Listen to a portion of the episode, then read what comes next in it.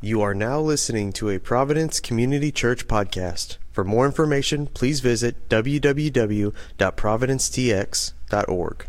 Good morning. Good morning and welcome to Providence Community Church. We are so glad that you are with us this morning. If this is your first time at Providence, I just want to welcome you. We're glad that you've chosen to gather with us this morning. I hope that you felt welcomed as you walked through the door and got here this morning. My name is Lauren Schreiber, and I serve at Providence as the director of our women's ministry and Road Academy.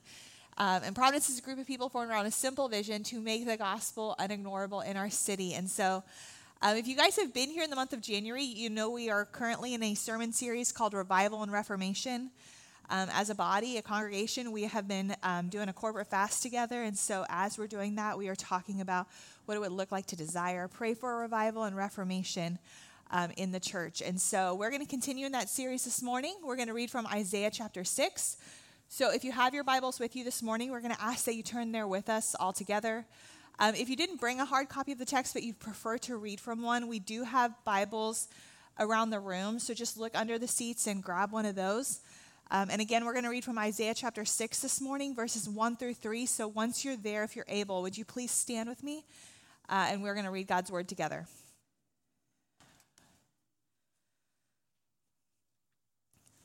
Providence, hear the word of the Lord. In the year that King Uzziah died, I saw the Lord sitting upon a throne, high and lifted up, and the train of his robe filled the temple. Above him stood the seraphim. Each had 6 wings. With 2 he covered his face, with 2 he covered his feet, and with 2 he flew. And one called to another and said, "Holy, holy, holy is the Lord of hosts. The whole earth is full of his glory." This is the word of the Lord. Thanks be to God. You may be seated.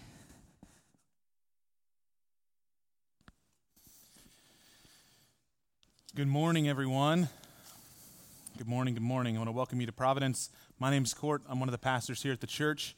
And if it's your first time, I want to say thanks for making us a part of your week. We're really glad you're here, and we hope you enjoy yourself. Like Lauren said, we're continuing our series on the topic of Reformation or Revival and Reformation today. And we've spent the last 2 weeks laying some groundwork. First sermon discussing the nature of revival.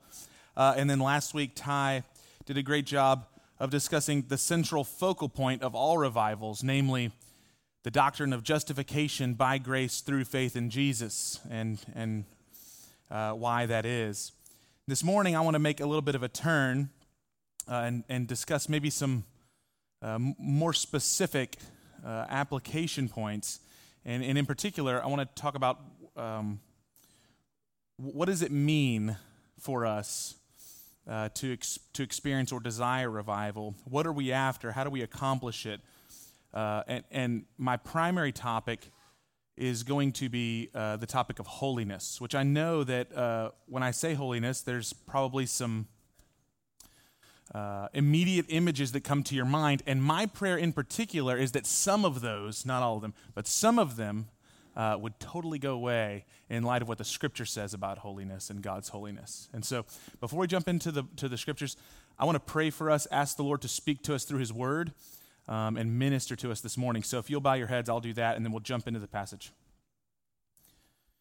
Father, we're just so grateful that we have the privilege to come before your Word, to humble ourselves under your mighty hand this morning. We confess to you that there is no one who has the words of life apart from you. We confess to you that you know us better than we know ourselves. You know our needs. You know our desires, those that are aligned with yours and those that are askew. And so we do pray now, would you minister to us through your word? Speak to us as we have need of hearing. Open our ears, our hearts, that we might receive from you this morning.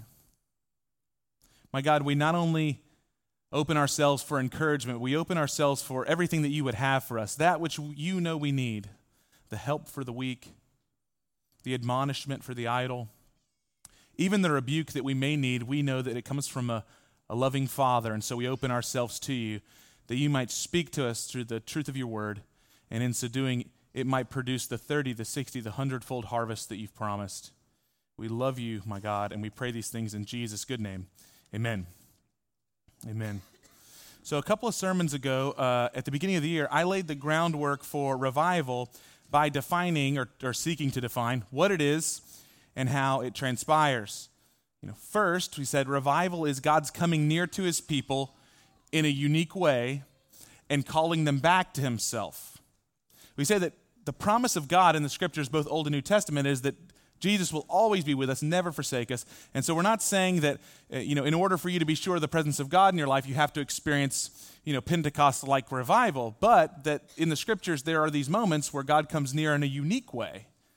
And when this happens, it's not that God does entirely different things. It's that he accelerates that work that he always does, that work of redemptive grace in the lives of the people that he visits. And that in so doing, he fulfills those self-same covenantal promises that he has given us and that he is fulfilling, but he does it in a more rapid way. So we talked the first week about how if you've been a Christian for any length of time, sanctification often feels like, 2 steps forward, 3 steps back. If you, after you've been a Christian for a while, you start feeling like, man, why have I been struggling with this same thing for, longer than I ought? Maybe a couple years, or start to really feel like you nailed it and you're no longer, you fill in the blank, and then, you have your 3rd kid and you realize, I am again this guy or this gal. And yet, over the plot graph of life, if the Christians who have lived longer, let's say decades instead of days, you realize, God is conforming me to his image. And it's just, I got to look at it over a larger span of time. Revival's this accelerated moment that kind of brings you back to your first love. And you guys know what I'm talking about, maybe many of you. That moment when you first came to know Christ and nothing could derail you from like singing songs that you loathed like a week before. You know what I mean? Kind of like when you fell in love with your boyfriend or girlfriend the first time and no one had to tell you to call them on the phone. It's like no one had to tell you to pray when you first came to know Jesus. You just are eagerly anticipatory of things like hearing the word of God preached and praying. And revival is like a return to that. Things just accelerate, and those things that were very difficult to fight against maybe before the Lord came near are now not so difficult. Now, last week, Ty did a great job of underscoring the central focal point of all revivals, which is the justification of man before God by grace through faith in Jesus. Revival, in its essence, draws us to grapple with the most fundamental problem that we humans have, and that is, of course, sin. We have to deal with sin because if God is going to come near, the thing that keeps us from the presence of God in this way is sin, and therefore we must grapple with how to deal with the sin, and the gospel message ready-made answers it for us. In Christ's substitutionary atonement, we have been made righteous by him imputing his righteousness to us and taking our sin upon himself, and therefore, like last week Ty mentioned, we were like Joshua the high priest with filthy garments, and he reclothed us clean and righteous, made us just before God. And then, of course, it's not just sin we have to deal with, but Ty mentioned last week, we also have to deal with Satan, who's constantly accusing us before the throne of God. And the gospel message of justification by faith tells us what Jesus did to Satan. He disarmed him. He ended his accusations. Romans 8 tells us, it is who can condemn? It is Christ who justifies. So who can condemn you now? So, most importantly, if revival is a return to God, and if we must return through repentance, then it follows that Christ crucified must be at the center of the message of all revivals. Why? Because there's only one way of return, and it has a name. The Lord Jesus Christ is the way. And so if we are to see revival, the message of justification by faith is that message because it is the way back to the Father's house. It's through Jesus. Christ crucified is the only means of return. So, this morning what I want to do is I want to venture a bit further down this line of logic.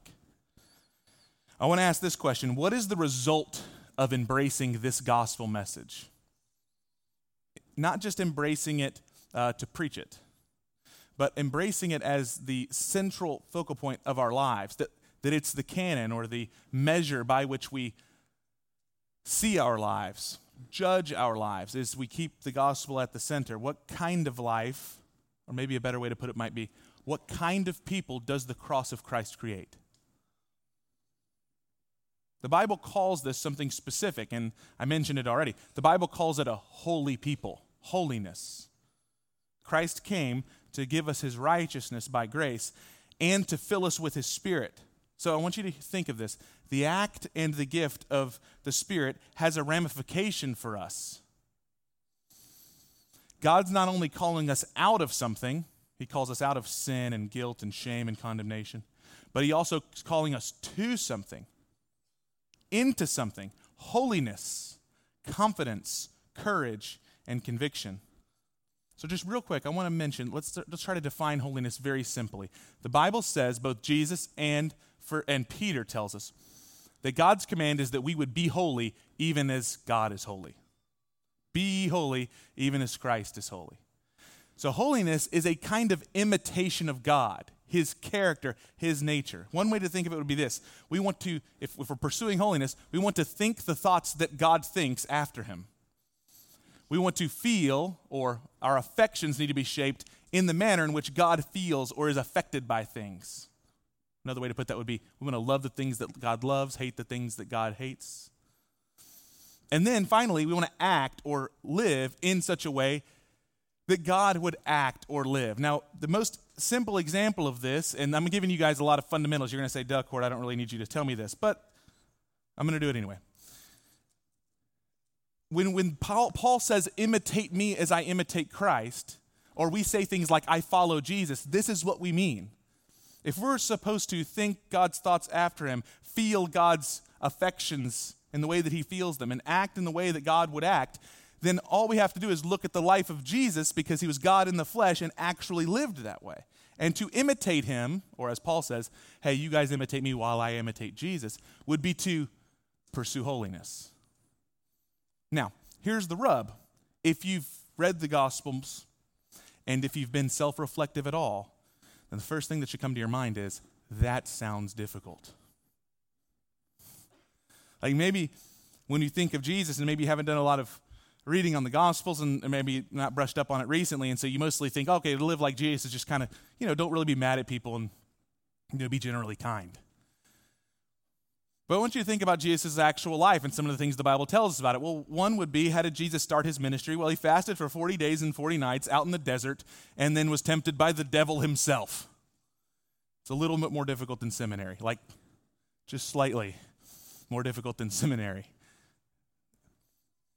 How did Jesus pray? Well, the Bible tells us that he not only prayed publicly and with his disciples, but regularly, the Bible tells us, Jesus got up in the morning and went out to a desolate place while it was still dark and prayed. Now, I don't know about you, but I'll be honest. I know we're in church and it feels weird. I will tell you, I sometimes have trouble getting up and having a fresh, warm cup of coffee in my own kitchen to pray. I sometimes feel too tired. I sometimes find myself clicking on social media apps long before I speak out to the Lord. And I'll tell you, it's not a desolate place. I'm not in the mountains. I'm not in the desert. And it's at 3 a.m., I don't know if I'm Christian. I don't know if I've been renewed yet by 3 a.m. That's when Jesus was starting his morning prayers. And I'm just giving you guys a few of Jesus' actions, his life, his affections. Jesus rejected the kingship when they tried to make him king. He rejected the glory that man tried to give him. He said, I'm not interested in your glory. I only do what the Father tells me to do. Jesus was constantly berated by the religious leaders of the day, and he never reacted. Like, I get upset in traffic. I get upset in the Chick-fil-A line. Okay? If I picked the wrong one. You guys know what I'm talking about? You pick this one and that one starts moving. I'm mad already. Jesus went through his entire life and was always righteously angry, never unrighteously angry. I mean, I could go on with this, but let me just simply put it like this. This is a lot of work if we're going to say we're called to pursue holiness. So the first thing that I want to talk about this morning is motivation for the task. Where are we going to find motivation? Like, how are we going to pick up the shovel and start the labor? And then second, and maybe the most important, I'm going to have only two, but I think really important for us as a church. Where should we begin as a church? So those are two things, motivation and where should we begin. So let's start with motivation. And I think it's apropos that we're in January. Okay, everybody's probably got, as a church we're fasting, so at least some of us are going to have some resolutions, but everyone kind of has resolutions in January, and this will resonate with you. Resolutions are difficult for a number of reasons. For one, human motivations always wax and wane. Like, we are motivated to eat right, right after a huge meal that just made us feel lethargic. In that moment, we're motivated. It's time, you know? But we're less motivated at noon on the 10th day of our diet when we're staring at the same kale salad that we've eaten for like 9 days, and we're kind of starting to think like, why am I so committed, you know? Or like you watch a documentary about sugar and how it's killing you, and they had really like the piano music at the end, and they're showing you like this is your death slowly happening, and so you looked at your wife or you looked at your husband, and you're like, we're done with sugar. And I mean, and you were at the height of motivation. You were ready. You know, you had already gone in and you started realizing that like everything had sugar in it, but you were so motivated, you burned it. You even saw the smoke make the face of a demon as it was headed out, you know. But like, you know, day 4, when you've now done what all of us do, which is inflict this upon your children too, and they're angry and you're angry and you have a headache and you don't know why, and you're starting to question like, am I really dying from sugar? Like, is it, because I'm positive I was eating it for 30 years before this. And yeah, I don't look as good in the mirror, but I don't feel like this, you know, whatever it may be. And so the motivations will, and you know what's not happening? You're not having that documentary that's like, yes, you are dying. You know, that guy doesn't follow you around, the voiceover guy. He doesn't follow you around in your moments and be like, if you don't eat the sugar, there's paradise for you. You know, you just feel it and you do something else. Also, we're just inherently lazy creatures. So when things are good or even decent, we have a hard time contriving motivations to change the status quo. It's like things don't have to be great for you to not be motivated. Things just have to be not bad. It's just who we are. So what can we do? Well, here's what we do, and humans have done this since the beginning of time. We contrive ways to manufacture motivation, okay?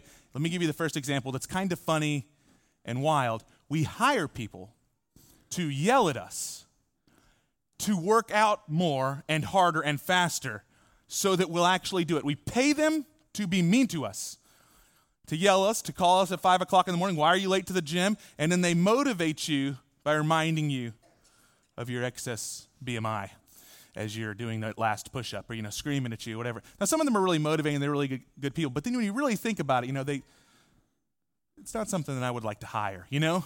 I know some of you guys might be that too, and thank God for you, because if not, then I really might die, you know, like heart disease or something.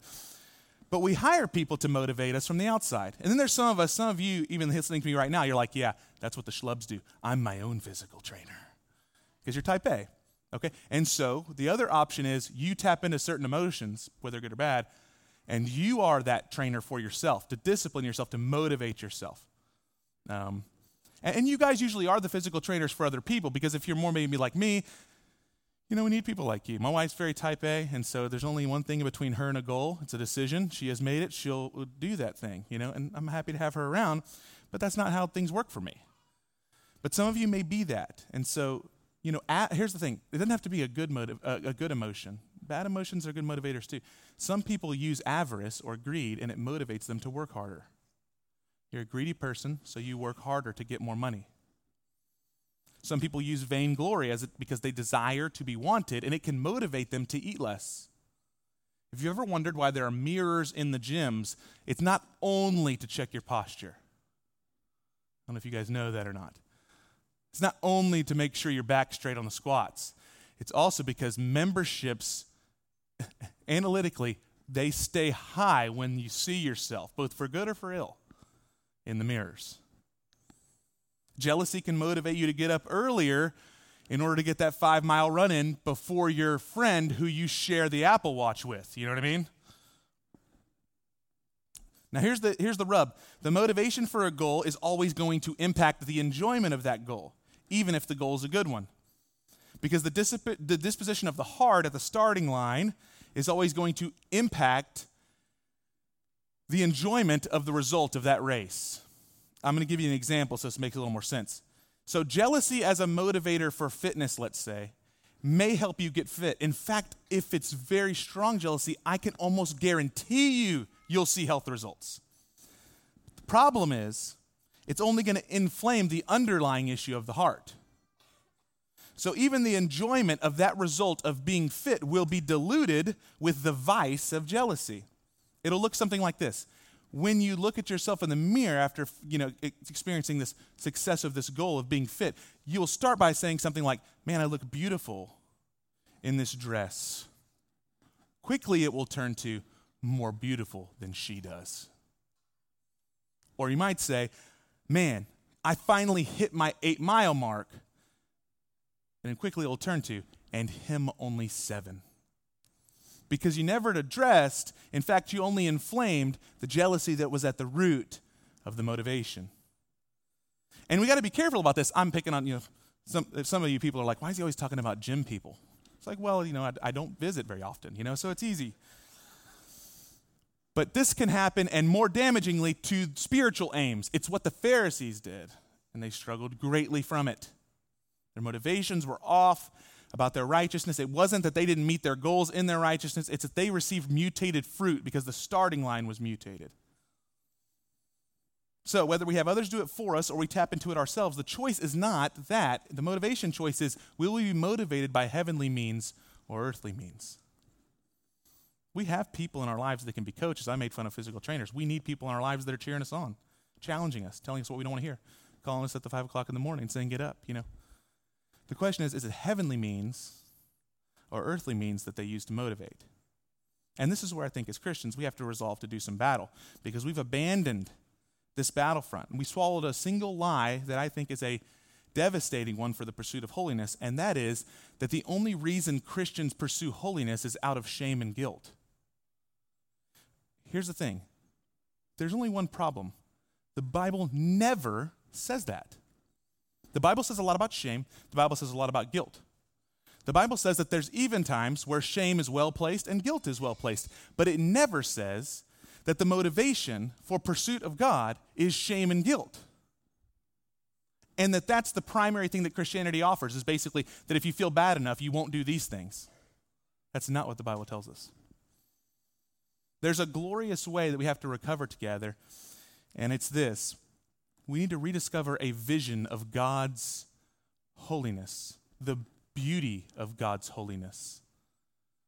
And in so doing, what will be unpacked or what will be unlocked for us is the singular motivation that is the most powerful in the world, namely love.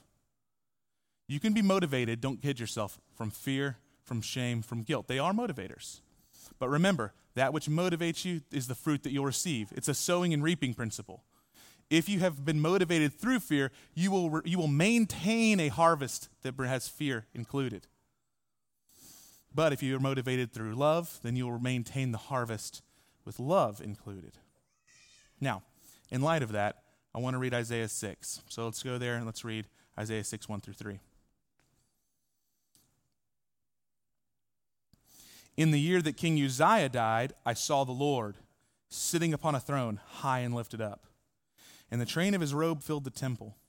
And above him stood the seraphim. Each had 6 wings. With 2 he covered his face, and with 2 he covered his feet, and with 2 he flew. And he called to another, and he said, Holy, holy, holy is the Lord of hosts. The whole earth is filled or full of his glory. This is written by Isaiah, who's a prophet in the time of a king named King Uzziah. He had reigned for 53 years, and King Uzziah, the Bible tells us, was a righteous king, a good king. He did what was right in the eyes of the Lord. He ruled over Judah.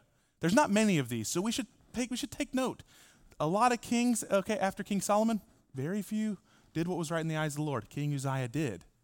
There was a lot of prosperity and peace during his reign, but the Bible records that at the end of his reign, he walked into the temple, and through pride and vanity, he grabbed the incense from the altar, and he began to try to take the priest's job. Remember, Saul did this in the Old Testament, and bring the incense to the altar himself. The Bible records 80 priests went up into the temple, and they withstood the king and said, you can't do this, it's wrong, you need to get out of here. And King Uzziah is so angry, he begins to get ready to lash out and call his guards against the priests, and leprosy springs forward onto his forehead. And everybody stands aghast because they know what this means. It means that the Lord had judged him immediately. He runs out of the temple, and he lives the rest of his life before his death in isolation, because lepers were sent outside of the city because no one wanted to catch the leprosy. What's the lesson here? Well, there's much to be said, but the Bible records here that in the year that King Uzziah died, Isaiah saw the Lord. Uzziah can't be defined only by what happened at the end of his life, although it was a grave sin and error. I think that one thing to mention is that when our hopes that are placed in man, any other king, apart from King Jesus, finally die. Our vision is finally cleared. This fast for us as a church, our elders, our prayer was, God, would you choke out any desire or hope that we have in man through this fast so that we can have a vision that is revived to truly see the glory of the Lord high and lifted up. That's what happens here. It's the king who actually led pretty well for 53 years, is a pretty long time. In fact, I'd venture to say many of you in the room are not even 50 years old. Your whole life, you got this guy ruling and reigning, you'd see a lot of prosperity. It's only when he dies that Isaiah sees the Lord high and lifted up, the true King of glory. And that's why we read Psalm 24 this morning. Who is the King of glory? Well, it's not any of the kings of old, it's King Jesus. And here we see Isaiah describing for us what does the holiness of God look like? Because I wanted you to notice, of all the character attributes that the angels could have chosen to sing to God, and there are many, they choose holy, holy, holy is the Lord God Almighty. And how does Isaiah describe that holy experience? Well, he says the train of God's robe, the king's robe, fills the temple. If you've ever seen a coronation, or this is a long time ago now, but when Queen Elizabeth was married, her long bridal train, it's massive, by the way. You had to have a lot of people carrying this thing. I love that Isaiah says the train of God's robe fills up the whole temple. It's meant to be his glory. You know, it's how righteous is he? How worthy is he? How glorious is he? The whole temple's filled with it. You know, that's what Isaiah says. And then he says something in the verses following that I've focused on, and the reason that I left them out is because I also want to focus on another side to God's holiness that's missed, and if we miss it, you miss almost everything. You see, Isaiah goes on to say, woe is me. I'm a man of unclean lips, and I'm in a people of unclean lips. My eyes have seen the king, and I'm undone. And an angel shows up, and he presses the coal of the altar to the lips of Isaiah, and he cleanses him and says, now you can come into the presence of the king. And you guys, if you've been a member at Providence for a long time, you've heard me say, no one comes into the presence of God recognizing who he is and his holiness and doesn't fall before his face humbled. Have you heard that from me before? And this is 100% true. I'm not retracting. That's fact. But there's another side. And what is that side? There's something about the holiness of God that not only humbles us, but makes us never want to leave his presence. Draws us. It's very counterintuitive. Peter says, depart from me. I am a man of iniquity. I have guilty hands. Jesus, get out of my boat. But you know what else he did? He followed Jesus around the rest of his life. There's something about being in the presence of the holiness of God that simultaneously humbles you and says, and makes you say, if I could never be anywhere else but his presence right now, I'd do it in a heartbeat. I never want to leave it. It's like the transfiguration when they all fall before their face, but then they don't want to really go down the mountain. What does Peter say? Build some tabernacles here. We'll stick around. I want to read to you a few passages from the Old and New Testament. I want you to think about how the saints of old viewed God's holiness and presence. Psalm 8, verse 1, this is David. He says, O Lord, our Lord, how majestic, royal, holy is your name in all the earth. You have set your glory above the heavens. Psalm 27, verse 4, this is David again. Think about that the king can do anything that he wants. He can get all of his desires. He's the king after all. So what does King David desire? Well, verse 4, one thing I have asked of the Lord, and that I will seek after, that I may dwell in the house of the Lord all the days of my life. To do what? To gaze upon the beauty of the Lord and to inquire in his temple. The saints of old talked about God and his beauty, his majesty, like being before a great mountain range and vista that you cannot express. It humbles you, but makes you want to build a house. You know, it kind of takes your breath away, and then you start thinking about how can I stay here and see it all the time?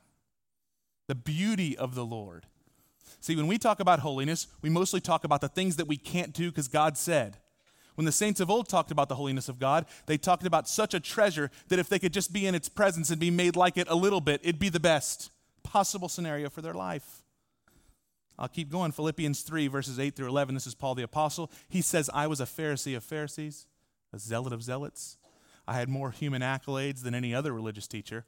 And then he says this, Indeed, I count everything as loss, rubbish, because of the surpassing worth of knowing Christ Jesus my Lord.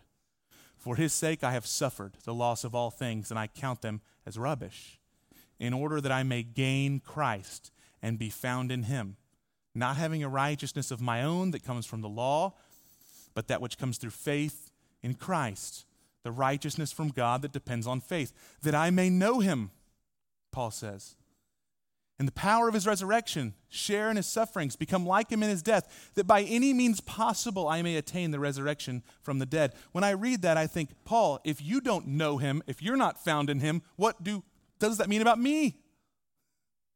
Anybody else? If Paul's saying, I just want to know him, I'm like, well, I think you do know him. I hope you know him. You wrote 2/3 of the New Testament. No, Paul's talking about a hunger that existed in him. A pursuit of God to know Jesus. He was willing to share in suffering because it meant that he could know Jesus more intimately in and through it. He had been in the presence of Jesus on the road to Damascus, and he wanted that. He wanted to follow that king. And he saw holiness not as, I can't do these things and I got to restrict these things in order to please God. No, he saw it as, this is the invitation into this glory, this beauty, this wonder. Jonathan Edwards, leader of the Great Awakening, said, holiness is a most beautiful and a lovely thing. Men are apt to drink in strange notions from their childhood about holiness, as if it were melancholy or morose or a sour, unpleasant thing. He says, but there is nothing in it but that which is sweet and ravishingly lovely. 'Tis the highest beauty and amiableness. Vast above all other beauties, 'tis divine beauty. That's a vision of holiness. That's the vision of holiness the Bible has for us. Not guilt and shame will make you holy. Oh no, holiness is an invitation into the truest sense of life. Like the Garden of Eden where Adam and Eve were, that all of us know we wish we could get back to. That's what being in the presence of God is like, this invitation into true life. I want to read to you. You might be thinking I'm going overboard with that. Let me read to you 2 Peter chapter 1, verses 3 through 4. This is what Peter says about holiness. Work with me. These are big words. We're all going to get it together. His divine power is granted to us. His divine power is Christ's. Granted to us all things that pertain to life and godliness. That's good news. Our pursuit of godliness will not have to rely upon our efforts alone, but he has given everything we need that will pertain to it by his power. So it's not on our power we're going to be pursuing righteousness. He's going to give us power. Let's keep going. Through the knowledge of him who called us to his own glory and excellency, by which he has granted to us his precious and very great promises. Ah, this is key. God gave us promises. Why? Well, here he's going to tell you. So that through them you may become partakers of the divine nature. That's important. What in the world does that mean? Peter is telling us the promises of God for us are meant that we would not be mere observers of God's holiness and nature, but that we would be partakers in the divine nature itself. Are you hearing me? This is no small thing. He's saying we're not just going to see God's glory, we're going to partake in God's glory. There are passages in the Bible that you would blush at if you really read them for what they're saying. God intends to share his glory with you. There's one where Jesus says he will bring you up and seat you next to him on his throne. Unfathomable stuff is what that is. We're meant to be partakers. When Christ calls us to return to him and be holy as he is holy, we have to keep this vision in mind.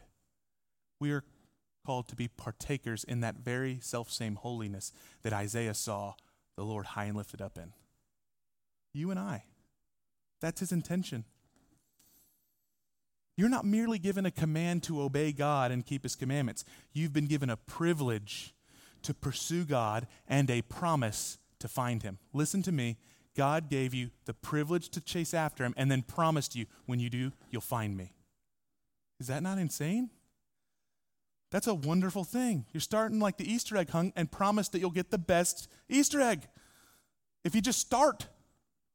And we think of holiness mostly that God, like the serpent told us, is holding out on us all the good things, and we just got to, well, you have to do it so I don't feel guilty. No, he's saying, I'll give you the greatest things, the things you really desire, if you just start to experience the blessings at his right hand. We've been given the Spirit of God within us to empower us to walk as Jesus walked. We've been given the Word of God before us to guide us in all truth, the grace of God upon us to shield us from condemnation. All of the promises of God are currently being leveraged for you and I to be partakers of the self-same divine nature that all of the saints of old were wondered by. C.S. Lewis would go on to say something to the effect of, if you and I were to see what plans God has for how we will look when we see him face to face, you would be tempted to fall down and worship your neighbor if you saw him as he will be, because of the glory that God intends for you and me. You ever wondered why Paul and Silas would show up to islands and people would just fall down and start worshiping them? It's just this foretaste of what's coming in glory. Of course, Paul and Silas knew, like, whoa, we're just dudes like you know. The same thing happens in every single one of the apocalyptic literature when the angels show up and all the people fall down and the angels go, whoa, don't bow down to me. I'm just a reflection of the King. And the Bible says a call to holiness is a call to partake in that source, the sun, not the moon. Moon, ball of dust reflecting the sun. The sun is this massive, glorious energy ball. Okay? I want you to understand, that's meant for you and me to just get a glimpse of what we mean when we think of God's glory. Okay. So very simply, the way of holiness, I want us to get this out of our minds forever, is not dreary and drab. Please, if you don't leave out of here with anything else, God's call to, especially young people, the calling to follow Jesus is a calling to the greatest adventure you could ever imagine. It's the real, not the fake. It's the true, not the false. C.S. Lewis said, we don't understand what the offer of God is when he says, come out to have a holiday at the sea, because we're busy with our mud pies in the slum. We're swimming in our pond in our backyard. Someone invites you to the Mykonos Islands, and you say, don't worry, I don't really need that. I like my pond scum. The invitation to follow Jesus is this overwhelmingly great gift. And we think of it more like, oh man, you know what I really want to do is, eat too much food on Friday night and maybe have too many drinks with my buddies and then wake up regretting it. No, I'll choose that over the... No, we're not understanding what the invitation is. It's real life. Okay, now finally, what's the starting line for us? And maybe this might be more important than anything for you and I.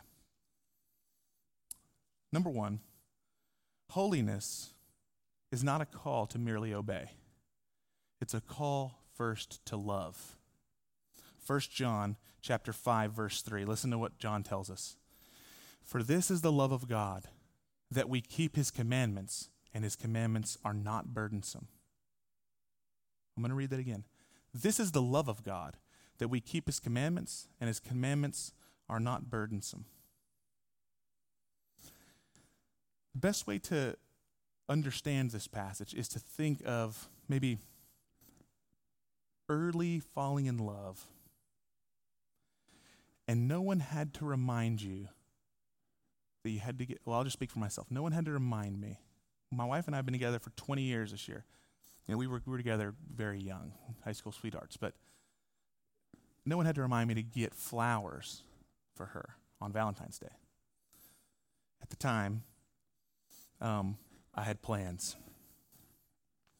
I thought about it. Weird plans. Like, scavenger hunt weirdness. Like, like young men writing poetry weirdness. That's what I was doing. And I know that if you're a man in here and you've maybe you're an older man in here, you and I both know that it's really tough over time not to end up, in February driving, I got to go to Kroger and find that tent, I missed it. And we all know, I know there's young people in here and you just squeeze your girlfriend's hand, you're like, not me, sweetheart. I am King Arthur, and I get it, and I hope that you are, but, I'll be there for marital counseling in about 10 years. I'm just kidding. That was a joke, and I don't want to squelch your love. All right, here's what I will say. The love that God's calling us to is that love continue to be fanned into flame so that I don't, like for instance, if I showed up on Valentine's Day this year to Morgan, she's not here, so I'll say it. If I showed up and I said, baby, it's really hard for me to do this. I didn't want to do it at all. So tough, so expensive. Here's your flowers. And then I said something like, you got a thank you or any encouragement for me? Like, you know, what do you think? Like, you're not going to give me anything? This is often unwittingly how we treat our relationship with the Lord. It's like, do you not know that I fasted all January? I mean, I didn't even get on Facebook for a month. Any encouragement here? Blessings? You know, job increase? What up? You know, I need something.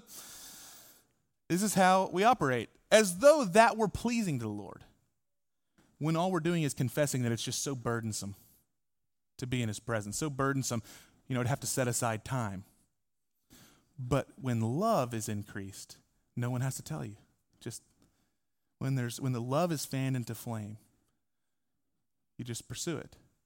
Now, I don't want to discourage you. What I want to say is, isn't God a gracious and loving God that he receives even our most humble and meager of offerings, even the ones that are heartless? You know, at times I've come in on Sunday mornings, maybe I'm not preaching, Ty's getting up and preaching, you know, and I find myself like my mind's drifting away during worship, thinking about what I'm going to eat or sad about the Texans losing. I know, it's depressing. And the Lord even receives what little I offer that day. But what I'm saying is that if the starting line be love, obedience always follows love, because it follows the heart. So what is the practical? Do everything to fan into flame your love for God and to eliminate what dulls your heart towards him.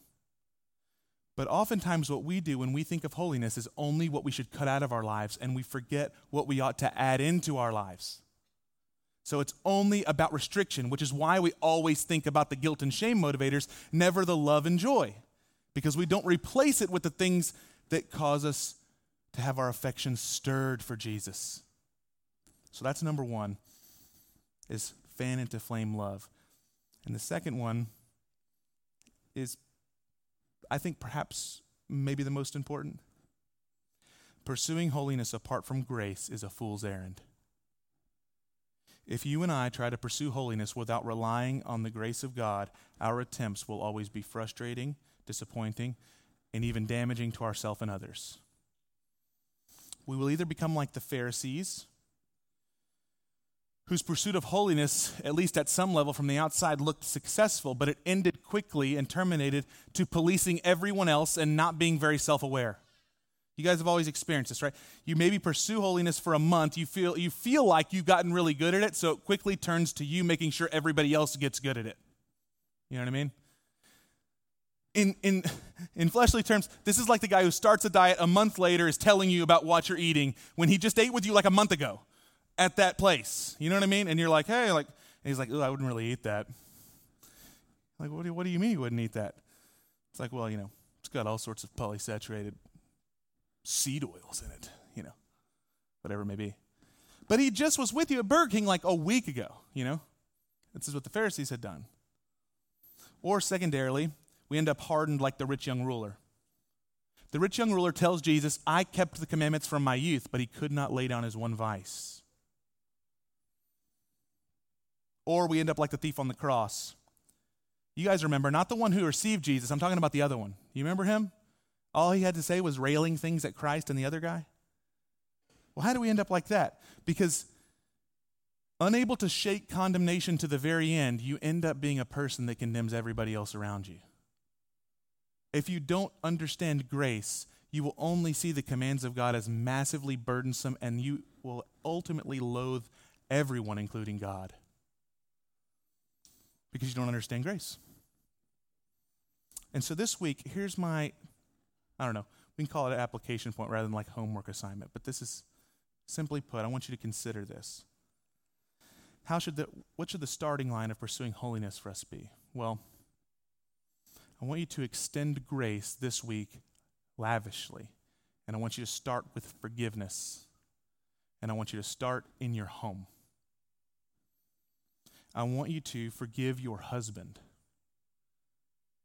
If you've been married for longer, I'm speaking to you more, not less. You know why? You've had more time to grow bitter. I want you to forgive your wife. I want you to forgive your kids. I want you to forgive your mother. I want you to forgive your father. You might say, well, they're passed away. Still so. Maybe even more important so. I want you to forgive your siblings, your friends. Hear me, your enemies. I want you to forgive your leaders who have failed you or fallen short or hurt you or disappointed you. I want you to forgive your brothers and sisters who have left you out. And you might say, well, why? How does this have anything to do with holiness? I want to read to you Luke 6, verse 37 through 38. Very misstated passage of verse 38. I'm giving you the context of verse 38 so you understand it. Judge not, and you will not be judged. Condemn not, and you will not be condemned. Forgive, and you will be forgiven. Here's the passage that's always misstated about financial giving. It's not about financial giving. Give, and it will be given to you. Good measure, pressed down, shaken together, running over will be put into your lap. For with the measure you use it, it will be measured back to you. What is it that you're giving? Grace. Forgiveness, not condemnation, not judgment. See, both of those work. If we give judgment and condemnation, it'll be measured back. But the grace that's measured by us will be given back to us. Jesus tells us this in the inverse when he says, if you withhold forgiveness from your brother, it'll be withheld from you. But the positive is true too. When we give overwhelming grace, it pours out on our lap. Hear me, friends. What do you need to pursue holiness more than anything? It isn't resolve. It isn't drive. It isn't discipline. It's grace. And so, grace dispensed freely results in grace received freely. And if I had to guess, because we're human, not because I know something, secret.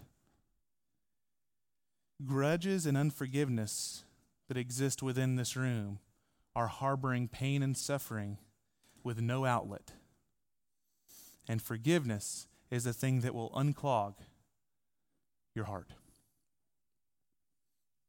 Now, you might say, Kort, how can I do it? Because I know some of you, this is no small thing. You've really been hurt in ways that I don't even know. And so you're like, that's easy for you to say, but you don't know what I've gone through. And here's what I'll tell you. The only way is by understanding this next passage that I'm about to read, Romans 5, verses 1 through 8. This is my last scripture. It should be put up behind me. Therefore, since we've been justified by faith, we have peace with God through our Lord Jesus Christ. Through him we have also obtained access by faith into the grace which we now stand, and we rejoice in the hope of the glory of God. Not only that, but we rejoice in our sufferings, knowing that suffering produces endurance, and endurance produces character, and character produces hope, and hope does not put us to shame. Why? Because God's love has been poured into our hearts through the Holy Spirit who has been given to us. Ah, the love of God.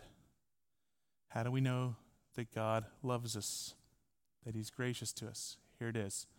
For while we were still weak at the right time, Christ died for the ungodly. One will scarcely die for a righteous person, though perhaps for a good person, one might even dare to do this. But God shows his love for us in that while we were still sinners, Christ died for us. Ah. Here is the heart of the strength to forgive. The beauty of God's holiness is manifested most prominently in the cross of Christ. Jesus was willing to die not for the righteous, but for sinners like me, wretches like me. Who is it that I can withhold grace from now in my life if Christ looked down upon me in my wretched state and he did not only pity me, he loved me? He didn't only tolerate me, he loved me.